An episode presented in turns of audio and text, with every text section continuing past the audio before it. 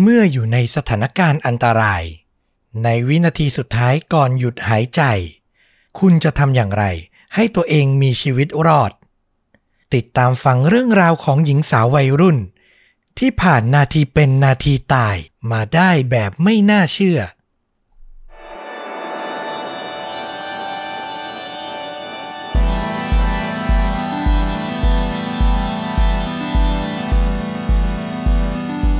สวัสดีครับ สวัสดีครับค่าจริงยิ่งกว่าหนังพอดแคสต์จากช่องชนดูดะนะครับ ผมอยู่กับต้อมครับ แล้วก็ฟลุกครับ กับหนึ่งเรื่องราวฆาตกรรมสุดเข้มข้น พร้อมการแนะนำภาพยนตร์ที่มีเนื้อหาใกล้เคียงกับเรื่องจริง ที่เรากำลังจะถ่ายทอดนะครับ ผม วันนี้ก็เป็นเรื่องราวจากฝั่งของต้อมเอง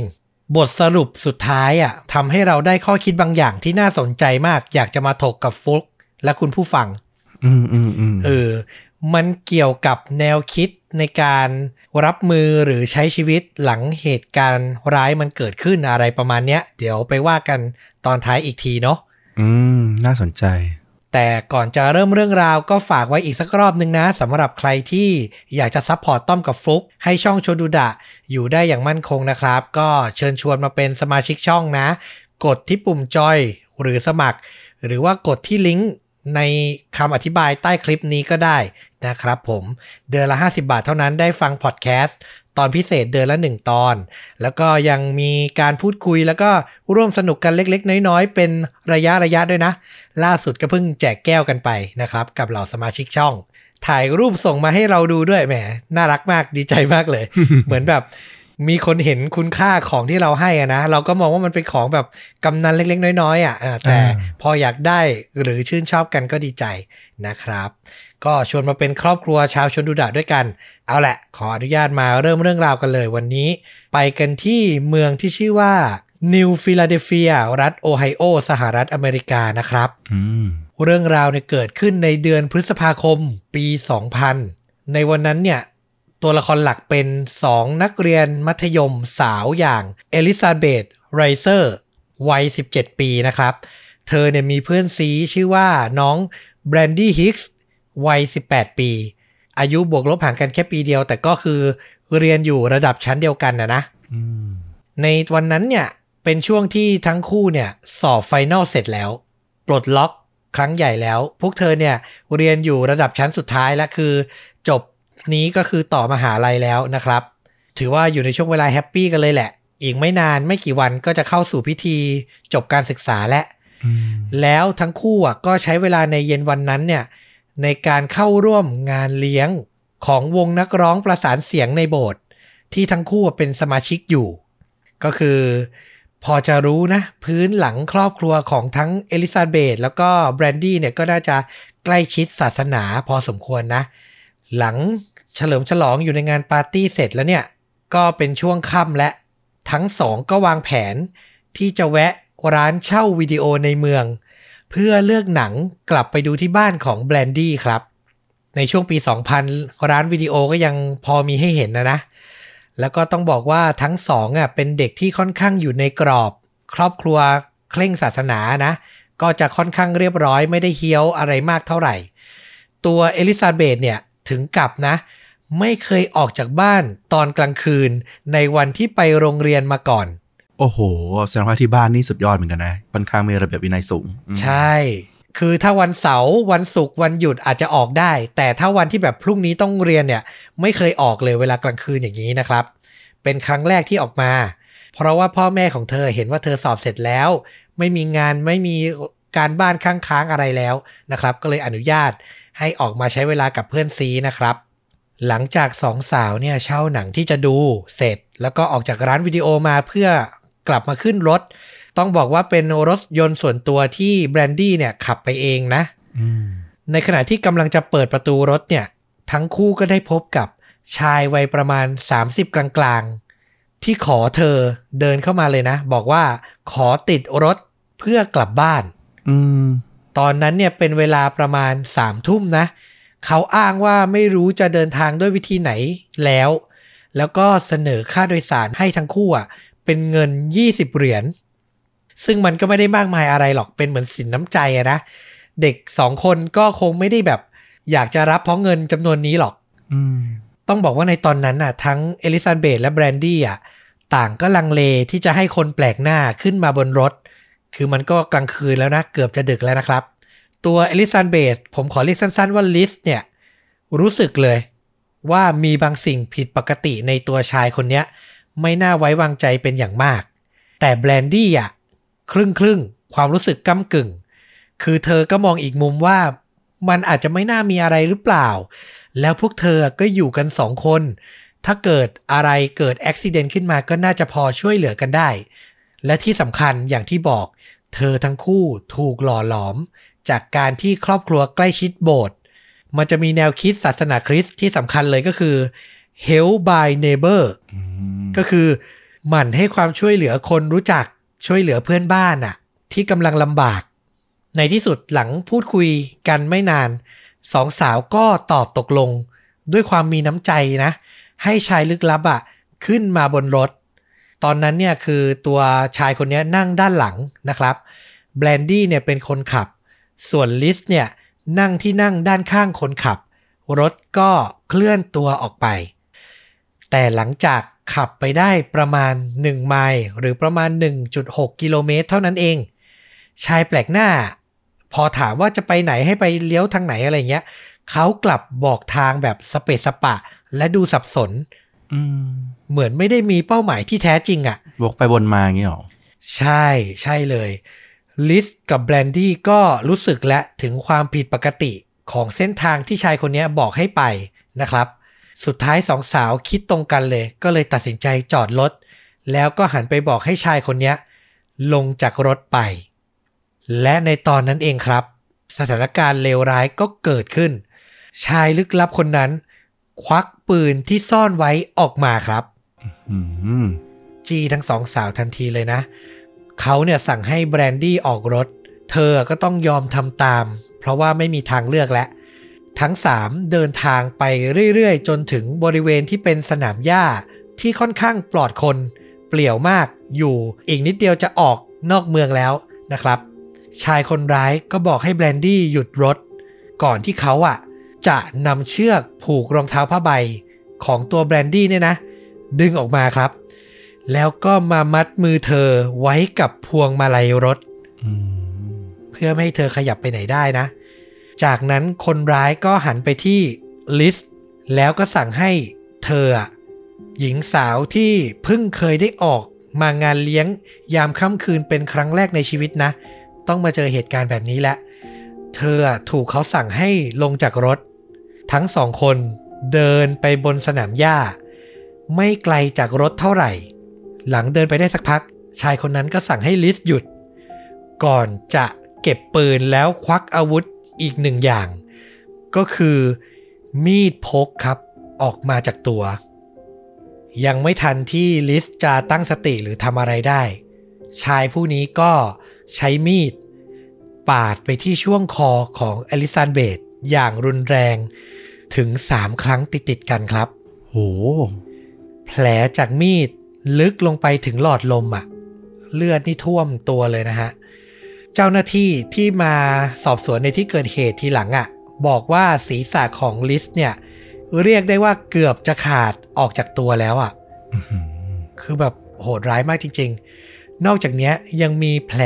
ถูกแทงที่คอ หลัง และที่หนังศีรษะอีก 5 ครั้งอะ่ะ คือนึกไม่ออกเลยว่าเรื่องราวโกรธแค้นก็ไม่เคยมีนึกออกปะ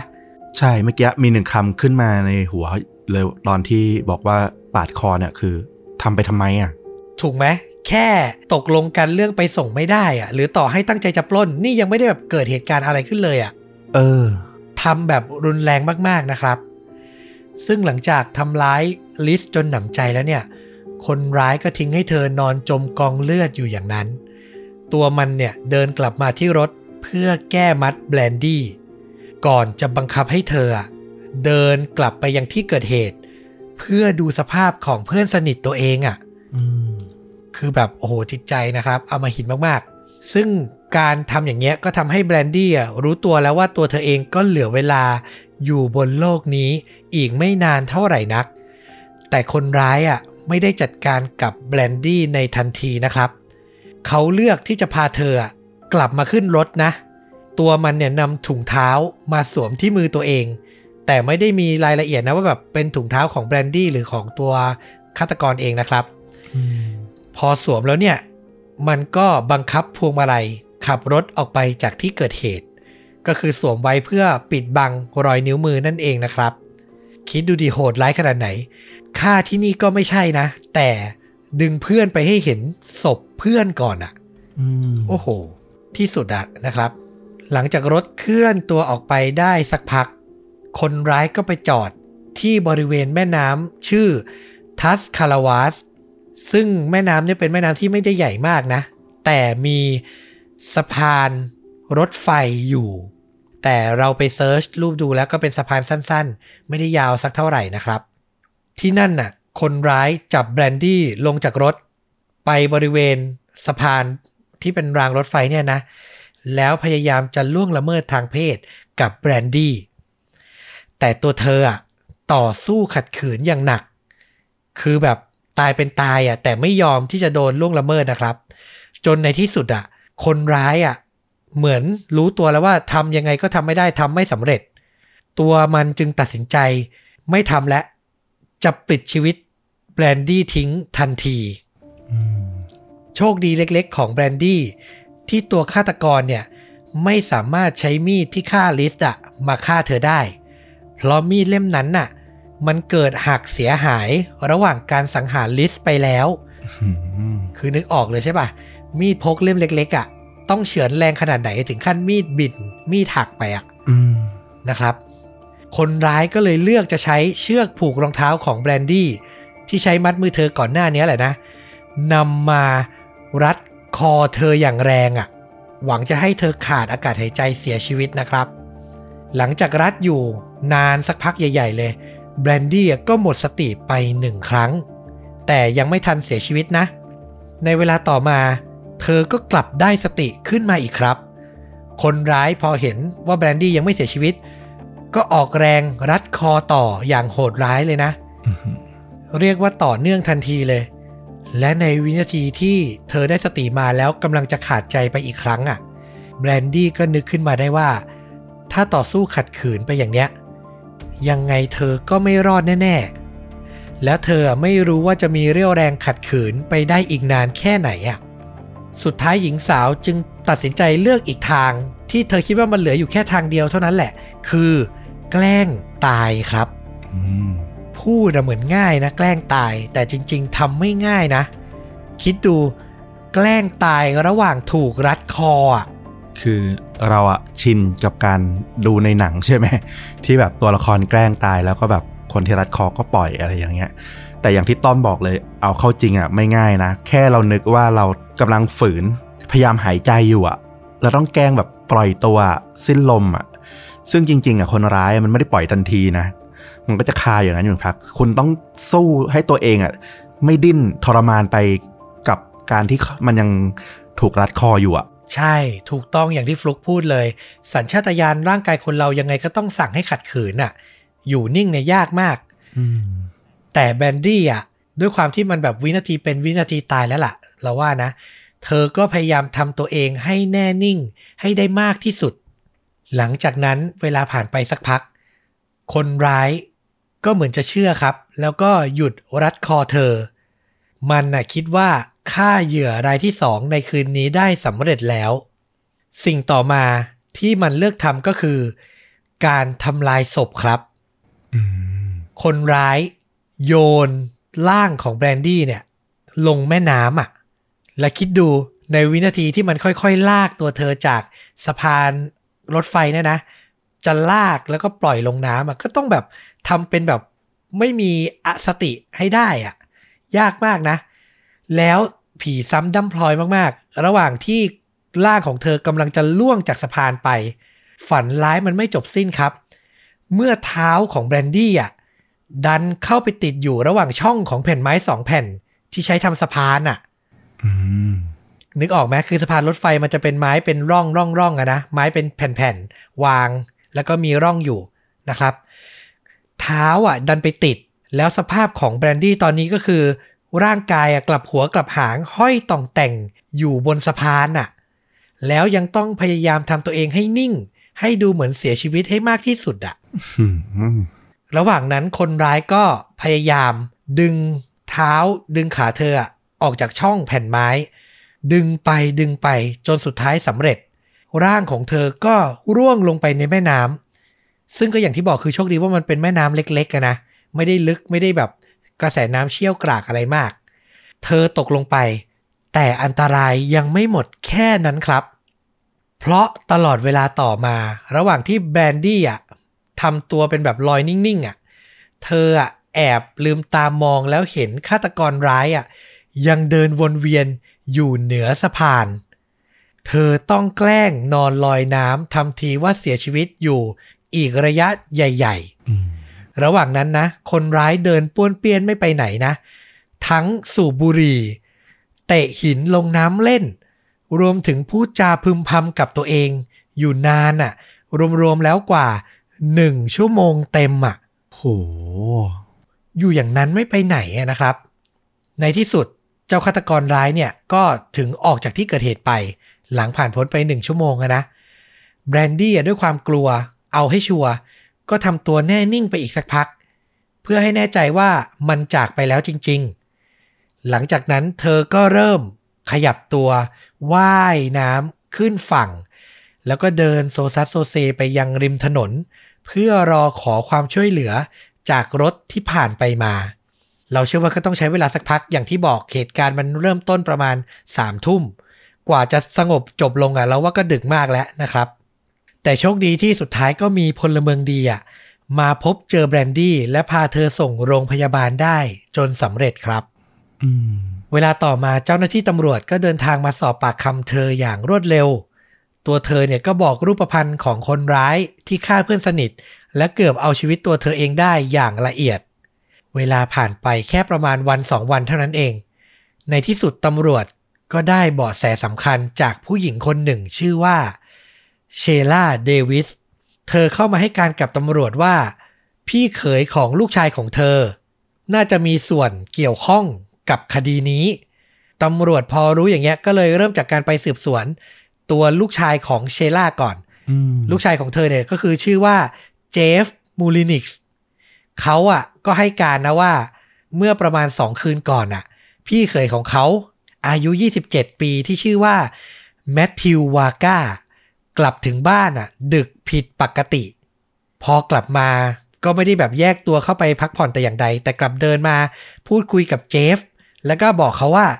มีอะไรบางอย่าง อยากโชว์ให้ดูอืมจากนั้นเจฟก็ถูกแมทธิวพาขึ้นรถ ไปยังสถานที่ที่เอลิซาเบธอะนอนจมกองเลือดเสียชีวิตอยู่อะอืมแมทธิวอะจะใช้คำว่าสารภาพ หรืออวดก็ได้อะเราว่านะ บอกกับน้องเขยว่า เป็นคนฆาตกรรมวัยรุ่นไปอะสองคน นอกจากนี้อะแมทธิวยังโชว์เศษมีดที่เสียหายอะให้เจฟดู พร้อมกับบอกว่าได้ทิ้งมีดส่วนที่เหลือไปแล้ว เพื่อไม่ให้มีหลักฐานรอยนิ้วมือสืบสาวมาถึงตัวเขา คิดดูมีการแบบ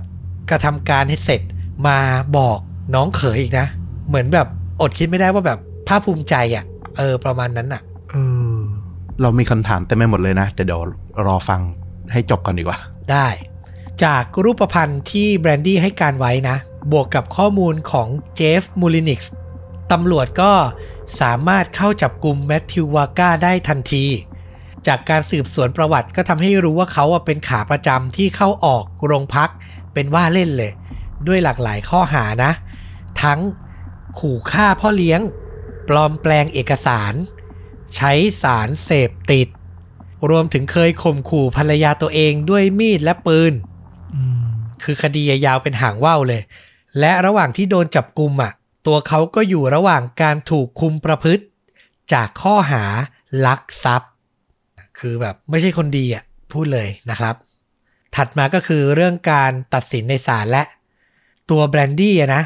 สาวน้อยวัย 18 เท่านั้นก็แสดงออกถึงความกล้าหาญ ด้วยการมาขึ้นให้การต่อหน้าฆาตกรอย่างวาก้านะ คือมามองตาเลยนะ แล้วพูดกับเขาว่า ต่อจากเนี้ย ฉันจะปรึกษาพูดคุยกับใคร ในเมื่อฉันน่ะ เสียเพื่อนสนิทที่สุดไป ฉันคิดว่าต่อไป คงสามารถให้อภัยคุณได้ จริง ๆ ฉันไม่ได้อยากทำหรอกนะ แต่อย่างที่แม่ฉันบอก ถ้าพวกเราไม่ให้อภัยคุณ พระเจ้าก็จะไม่ให้อภัยเรา นี่คือสิ่งที่แบรนดี้พูดกับตัวฆาตกรอย่างวาก้านะครับอืมทางด้านแมทธิววาก้าก็ออกแถลงการผ่านทนายโดยบอกว่า ผมรู้ว่าได้ทำลายครอบครัวถึงสามครอบครัวในคืนเดียว ก็น่าจะหมายรวมถึงครอบครัวตัวเองด้วยนะอืมผมรู้ว่าพระเจ้าอยู่กับพวกเรา คอยจ้องมองเรา และผมพร้อมที่จะเผชิญกับโทษจากการกระทำของตัวเองแล้ว สุดท้ายในการพิจารณาคดีครั้งนี้ ผู้พิพากษาชื่อว่าคุณเอ็ดเวิร์ด เอมเมดโอแฟเรลก็มีโอกาสได้ถามแมทธิวว่าเขาทำทั้งหมดนี้อะไปเพื่ออะไรอืมซึ่งจริง ๆ พื้นหลังจากการสอบสวนเนี่ยเขาก็วิเคราะห์กันว่า มันมีพฤติกรรมหลายอย่างของแมทธิววาก้าที่สามารถอ้างได้ว่าสุ่มเสี่ยง ต่อการที่จะก่อความรุนแรงนะ หลักๆเลยก็คือแน่นอนติดยาเสพติด นะครับ นอกจากนี้ยังไปเจอว่าเขาอะมีนิสัยชอบเสพภาพอนาจารภาพที่ดูรุนแรง รวมถึงยังชอบฟังเพลงแบบของมาริลินแมนสันน่ะที่แบบมีเนื้อหาแบบค่อนข้างรุนแรงนิดนึงนึกออกปะคือมันมีหลากหลายพฤติกรรมที่แบบแสดงให้เห็นว่าเขาอะมีนิสัยที่แบบชอบทำการรุนแรง แล้วคนก็คาดกันว่าเขาอะน่าจะอ้างถึงสิ่งเหล่าเนี้ยอืมในคำสารภาพในสิ่งที่ผู้พิพากษาถาม แต่ตัววาก้ากลับไม่ได้พูดอย่างเด่นชัดว่าทำไปเพื่ออะไร แต่ยืนยันว่ามันเป็นความผิดของตัวเองทั้งหมด ไม่ได้โทษยาเสพติด ไม่ได้โทษความรุนแรงที่เสพแต่อย่างใด บอกสั้นๆ เพียงเท่านี้นะครับอืมสุดท้ายแล้วอะ ผู้พิพากษาก็ตัดสินให้เขารับโทษทั้งหมดจำคุกนะ 96 ปีครึ่งจาก 11 ข้อหา พร้อมกับผู้เน้นย้ำหลังตัดสินนะว่า ถ้าคืนนั้นอาวุธมีดของเขาไม่เสียหาย แบลนดี้ก็คงจะตายไม่ต่างจากลิสแน่นอน ซึ่งเราก็เชื่อว่าเป็นเช่นนั้นแน่ ๆนะครับ ที่น่าสนใจอีกคนหนึ่งก็คืออายการครับ ระหว่างการว่าความปิดคดีอะ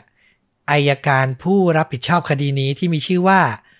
อแมนดาสปายส์บองฮอสเธอได้เดินไปประจันหน้ากับวาก้าในศาลนะ และกล่าวปิดคดีพูดว่า เธออะอยากให้เขาได้รับโทษประหารชีวิตอืมแต่ที่แบบจบอย่างนี้แล้วเธอยอมให้มันจบอะ่ะ เพราะว่าเธอพูดคุยกับครอบครัวของเหยื่อแล้ว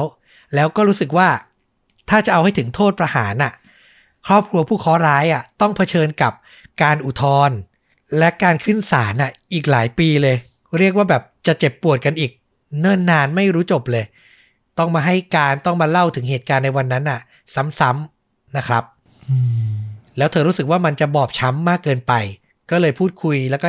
ครอบครัวผู้เสียหายก็ตกลงแล้วว่าอะโทษแค่นี้เพียงพอนะครับ การพิจารณาคดีก็เลยจบลงเพียงเท่านี้ อย่างที่บอกก็คืออายการอย่างอแมนดาเดินไปประจันหน้าวาก้านะ แล้วก็พูดว่า ฉันอยากให้คุณรู้ว่าสิ่งที่รอคอยคุณอยู่ในเรือนจำคือวันเวลา ที่จะทำให้ศักดิ์ศรีความเป็นมนุษย์ของคุณ ลดน้อยถอยลงไปทุกวัน คุณจะต้องใช้ชีวิตอยู่อย่างหวาดกลัว ไม่ได้นานเป็นชั่วโมงอย่างที่เอลิซาเบธพบ แต่นานตลอดทุกนาทีของชีวิตต่อจากนี้ไป นี่คือสิ่งที่อายการพูดนะ ก็เหมือนแบบกึ่งกึ่งๆแบบว่าสาบแช่งนิดนึงอะถ้าในความรู้สึกเรานะ คือขอให้แบบ อยู่อย่างสำนึกผิดและทนทรมานกับสิ่งที่ตัวเองทำไปตลอดตั้งแต่นี้ไปนะครับ แต่ปิดท้ายอีกนิดนึง ในเคสเนี้ยด้วยเรื่องที่ทำให้เราอยากรู้สึกเล่าเรื่องนี้เลย ที่เราบอกว่าอยากคุยกับฟลุกก็คือ การที่ครอบครัวผู้เป็นพ่อแม่ของเอลิซาเบธอะออกมาประกาศในสาธารณะเลยนะ ว่าพวกเขาอะให้อภัยคนร้ายอย่างแมทธิวครับอืมและไม่ให้อภัยเปล่านะ ทั้งพ่อและแม่ของเอลิซาเบธยังไปพบเพื่อพูดคุยกับตัวฆาตกรเป็นการส่วนตัวด้วย โดยคุณแม่ของลิสที่ชื่อว่าเบกกี้ไรเซอร์เนี่ย เล่าว่าระหว่างที่พบกัน แมทธิวได้กล่าวขอโทษ และขอให้เธอให้อภัย เขากล่าวว่าตอนนี้ตัวเองรู้สึกผิด และแทบจะไม่อยากมีชีวิตอยู่แล้ว ซึ่งเบกกี้อะก็ได้กล่าวยกโทษ ให้เขาแบบจริงใจมากๆนะ รวมถึงให้กำลังใจขออย่าให้เขาคิดสั้น ซึ่งมันแน่นอนอะว่าการกระทำของเธอบางมุมมันก็น่าชื่นชมเนาะแต่หลายคนรวมถึงผู้ฟังในขณะนี้เราเชื่อว่าก็ต้องมีคนที่ตั้งคำถามอะซึ่งเบกกี้ได้กล่าวถึงเหตุการณ์รายทั้งหมดที่เธอเจอเอาไว้ว่า ฉันมีหลากหลายทางเลือก แต่ฉันเลือกที่จะให้อภัย เพราะมันทำให้ฉันรู้สึกอิสระจากทุกสิ่งที่กำลังเผชิญอยู่ การให้อภัยทำให้ฉันรู้สึกสงบ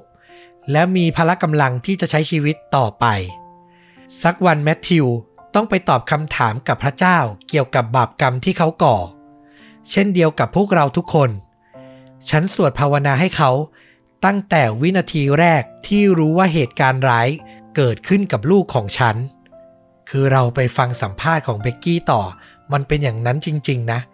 คือเวลาไม่นานหลังจากรู้ว่าลูกตัวเองถูกฆาตกรรมอะ เธอก็แบบเหมือนสวดมนต์แล้วก็พูดกับตำรวจเลยอะว่าแบบครอบครัวเธอให้อภัยกับคนร้ายนะอืมเออคือแบบมันทำให้คิดได้หลายแง่นะ เราเข้าใจว่าความใกล้ชิดกับศาสนา เอาพระเจ้าเอาศาสนาคริสต์มายึดเหนี่ยวจิตใจ แล้วก็เชื่อว่าการให้อภัยอะคือการที่จะทำให้เธออะหลุดพ้นจากเหตุการณ์ร้ายครั้งเนี้ย มันก็น่าจะเป็นเหตุผลหลักแหละ อันเนี้ยเข้าใจได้ แต่พอคิดว่าถ้าเป็นตัวเราเองอะ เราจะทำได้ไหม เราก็ยังแบบไม่กล้าพูดเต็มปากอะ เพราะมันรุนแรงมากและมันไร้ซึ่งเหตุผลมากนะ สิ่งที่ฆาตกรคนนี้ทำไปอะเนาะใช่ คือตั้งแต่เราฟังตั้งแต่แรกที่เราบอกว่า เราคิดขึ้นมาในใจว่าเขาทำไปทำไมอะจนกระทั่งถึงเรื่องราวมันมาถึงบทสรุปต่างๆ แล้วมันก็ไม่ได้คำตอบที่ถ้าเราเป็นครอบครัว ของ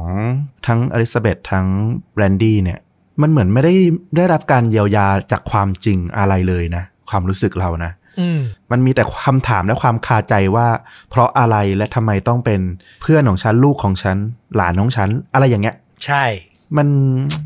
อืมแล้วเราเราก็เข้าใจนะว่ามันเป็นความรู้สึกที่แบบ โอ้โห มันคงทำใจอภัยยากเพราะก่อนที่คุณจะอภัยให้กับใครสักคนได้อะคุณต้องมีต้องรับรู้ เรื่องราวก่อนว่ามันคืออะไร มันเกิดอะไรขึ้นเขาทำไปทำอะไร มีเหตุผลคืออะไร หลังจากนั้นมันคือขั้นตอนว่า โอเค คุณจะให้อภัยด้วยเหตุผลอะไร หรือไม่ให้อภัยด้วยเหตุผลอะไร หลังจากที่ต้องรู้ความจริง ได้รับการเยียวยาจากความจริงก่อนแต่การที่จะให้อภัยโดยไม่มีข้อแม้แบบนี้เราก็เราก็เชื่อนะว่าเขาทำได้ ถ้ามันบีบใครสักคนจนแบบเต็มที่แล้วอะจนเขาไม่มีไม่รู้ทางออกทางไหนแล้วอะแล้วเขามีสิ่งยึดเหนี่ยว ในชีวิตของเขาเป็นบางอย่างอย่างเช่น ศาสนาหรือพระเจ้าอยู่แล้วเนี่ยเขาก็ต้องหันไปหาทางนั้นแหละ เพราะหาทางอื่นแล้วมันไม่มีคำตอบอย่างที่เราก็ไม่มีคำตอบกับเรื่องราวที่เกิดขึ้นได้ว่า แล้วมันทำไมต้องเป็นอลิซาเบธทำไมต้องเป็นแบรนดี้ที่มันโดนเรื่องเนี้ยพอมันไปหาพระเจ้าเราก็เข้าใจได้แหละว่าเออเขาเขาก็มีคำตอบออกมาในแบบเนี้ยเราก็เชื่อว่าเขาทำได้จริงอืมก็มันวิเคราะห์ได้ ถ้าวิเคราะห์กันเอง ก็วิเคราะห์ได้หลายอย่าง แต่เราว่า หลักๆ เลยก็น่าจะเป็นเรื่องยาเสพติดจริง ๆ แหละนะ ถ้าในความรู้สึกเรานะการที่คนคนหนึงจะขาดสติได้ขนาดเนี้ย แต่วิธีการกระทำการฆาตกรรมมันก็โหดร้ายจนแบบ จะบอกว่ายาเสพติดร้อยเปอร์เซ็นมันก็ไม่ใช่ถูกไหมสาเหตุที่เขาทำมันก็ไม่ได้ถูกยั่วยุให้โกรธให้เคือง แต่อย่างใดแค่ถูกปฏิเสธและถูกไล่ลงจากรถ ซึ่งเราก็เชื่อว่าไม่ได้รุนแรงอะไรแน่ๆ เพราะเด็กสองคนนี้ก็เป็นเด็กที่ค่อนข้างเรียบร้อยอะเออ อืม นั่นแหละก็อย่างที่บอกคือยังไงก็เข้าใจได้ยาก แต่ที่นำเรื่องนี้มาเล่า เราอยากให้ทุกๆ คนคิดเลยที่แบบชอบฟังเรื่องฆาตกรรมอะนะ บางทีคำตอบหรือบทสรุป มันอาจจะไม่ได้แบบคลี่คลาย หรืออาจจะไม่ได้ถูกใจเราอะแต่เราอะตัดสินอะไรไม่ได้เลยนะ ถูกไหมอืมกับเรื่องอย่างเนี้ยมุมมองของคนที่เจอแต่ละคนคนที่อยู่ในเหตุการณ์ คนที่กระทำการต่างๆ มันก็แบบ แตกต่างกันไปอะ คือมันไม่สามารถเอาตัวเราไปสวมแล้วบอกว่าทำไมไม่ทำอย่างนั้นทำไมไม่ทำอย่างนี้ได้ถูกป่ะเอออันเนี้ยเราเราอยากจะเล่าเรื่องเนี้ยแล้วอยากจะให้แบบคนที่ชอบฟังเรื่องราวประมาณเนี้ยหรือต่อให้เสพข่าวใด ๆ อื่น ๆ นะ อย่าเอาประสบการณ์หรือความคิดตัวเองไปตัดสินทั้งหมด เผื่อที่ว่างให้พยายามเข้าใจการกระทำของคนอื่น ๆ ด้วยอะ่ะ เออ แล้วเราว่ามันจะแบบมีประโยชน์มากขึ้นในการเสพเรื่องราวต่าง ๆ นะครับ นั่นแหละ เราก็คาใจเหมือนฟลุกเหมือนกัน แต่ว่าพอมองอีกแง่หนึ่งก็ถ้าพยายามเรียนรู้พยายามเข้าใจมันก็ได้แง่คิดบางอย่างเก็บมาใช้กับชีวิตเหมือนกันนะอืมเออการปล่อยวางแบบไร้เงื่อนไขเนี่ย เราเชื่อว่าแม่ของลิสต์อะก็ทุกข์ใจแบบ เราฟังแล้วเราเครียดขนาดไหนเขาต้องทุกข์ใจกว่าเป็นหมื่นเป็นล้านเท่าอะเออ แต่เขาก็พยายามปล่อยมันนะนะเออนะครับสำหรับภาพยนตร์ที่ อยากจะแนะนำนะ คือมันมีโมเมนต์ของการที่ครอบครัวของเหยื่อเลือกที่จะให้อภัยถูกไหมอืมอืมอืมเราอะอ่านจบเรากลับไปนึกถึงอีกเรื่องหนึ่งที่เกิดเหตุการณ์กับเด็กสาว บริเวณแม่น้ำเหมือนกัน แต่ครอบครัวไม่ได้เลือกจะให้อภัยอะอืมแล้วเรื่องราวมันก็ใหญ่โต ฟลุกน่าจะคุ้นเคย น่าจะรู้แล้วว่าหมายถึงเรื่องอะไร เรื่องที่ว่านั้นก็คือ Mystic River ครับ ภาพยนตร์ในปี 2003 นะกำกับโดยนักแสดงบรมครูอย่างคลินต์ อีสต์วูดนะ นักแสดงมากฝีมือล้นจอเลยไม่ว่าจะเป็นฌอนเพนน์ ทิมโรบบินส์ เควินเบคอน ลอเรนซ์ ฟิชเบิร์น นะครับ ได้ออสการ์สองรางวัลนะทั้งนำชายฌอนเพนน์ แล้วก็สมทบชายทิมโรบบินส์อืมฟลุกน่าจะพอจำได้นะ เรื่องนี้เข้มข้นมากจำได้จำได้ เราชอบการทิ้งให้คิดอะค่อนข้างดีเลยทีเดียวสำหรับเรื่องเนี้ย ถูกเลย คือเรื่องราวมันเป็นเรื่องที่แบบลูกสาวของฌอนเพนน์ ถูกฆาตกรรมแล้วก็พบศพในแม่น้ำเนาะแล้วการฆาตกรรมครั้งนี้มันก็เป็นเรื่องราวให้เพื่อนรักในวัยเด็ก 3 คนกลับมาเจอกัน ก็คือพ่อของเหยื่อเป็นเหมือนแบบนักเลงหัวไม้เก่าแบบฌอนเพนน์เนี่ยแล้วก็ตำรวจสืบสวนอย่างเควินเบคอน แล้วก็เพื่อนอีกคนในกลุ่มอย่างทิมโรบบินส์ทั้ง 3 คนก็ต้องกลับมาพัวพันกับคดีในครั้งเนี้ยที่ลูกสาวของเพื่อนคนหนึ่งเสียชีวิตไป เรื่องราวมันก็ย้อนกลับไปถึงสมัยเด็กที่ทั้ง 3 คนก็เคยเจอเหตุการณ์ร้ายแรง เจอประสบการณ์การถูกล่วงละเมิดมาด้วยกันประมาณนั้นนะครับ แล้วก็เป็นที่มาให้บางคนน่าสงสัยว่าจะเป็นฆาตกรหรือเปล่านำไปสู่การสืบสวน ความสนุกนอกจากหาว่าใครเป็นฆาตกร ซึ่งสำหรับเราเราว่าในเรื่องนี้เป็นพล็อตลองนะ ไม่ได้สำคัญเท่าไหร่สิ่งที่สำคัญกว่าคือ การจัดการตัวเองของ ครอบครัว และคนรอบข้างที่ยังมีชีวิตอยู่ หลังจากเหยื่อคนหนึ่งเสียชีวิตไปอะเออเขาจะทำอะไรต่อ เขาเลือกเส้นทางไหนอะแล้วอารมณ์ดราม่ามันมาเต็มอะนะ การแสดงมันแบบ โอ้โหอืมฉากที่ฌอนเพนน์ ถ้าดูใน trailer ก็เห็นเลย ฉากที่ฌอนเพนน์แบบเห็นศพลูกสาวอะ่ะมันแบบ เออ คือไม่ได้ออสการ์ก็ไม่รู้ว่าไงแล้วอะ่ะจริงอืมๆแล้วทิมโรบบินส์เนี่ยก็เล่นลึก เล่นลึกมากๆ ฉากที่เป็นไคลแม็กซ์ซึ่งเล่าไม่ได้เลย จะสปอยหมดนะ ที่สุดอะแต่ขออย่างหนึ่งคือใครไม่ชอบหนังแบบหนักสมองแบบ ดูแล้วหนักอึ้ง อยู่ในช่วงที่ชีวิตเครียดอยู่ อย่าเพิ่งดูนะอืมเอาให้หัวโล่งๆก่อน แล้วค่อยดูนะครับ เพราะมันหนักจริง ๆ เรื่องนี้ แต่พลาดไม่ได้เลยอะ่ะเป็นดราม่าแบบชั้นดีจริง ๆ นะครับ จริง ๆ เอาแค่ชื่อนักแสดงที่ว่ามา ก็ต้องดูแล้วแหละเอาจริงๆนะถูกถูกต้องเลยนะครับ นี่แหละ คือ เรื่องราวที่แบบว่าพออ่านเคสนี้จบอะ remind ถึงเป็นเรื่องแรกเลย อยากมาแนะนำเลยนะครับ เอาล่ะ ก็น่าจะเป็นอีกหนึ่งเรื่องราวที่น่าจะมีความคิดเห็นต่างๆ ในคอมเมนต์ได้เยอะพอสมควรนะ ก็เดี๋ยวต้อมกับฟลุกก็จะรออ่านความคิดเห็นของผู้ฟังแต่ละท่านนะครับ พูดคุยกันมาได้ไม่มีผิดไม่มีถูกนะ ถือว่ามาถกเถียงกันนะครับ และนี่ก็คือฆาตจริงยิ่งกว่าหนังใน episode นี้ ฝากติดตามทุกช่องทางของชนดูดาเหมือนเดิม Facebook YouTube b l o g d i t Spotify และ Apple Podcast นะครับ กลับมาพบกับต้อมกับฟุกได้ใหม่ในตอนต่อไป วันนี้ลาไปก่อนสวัสดีครับ สวัสดีครับ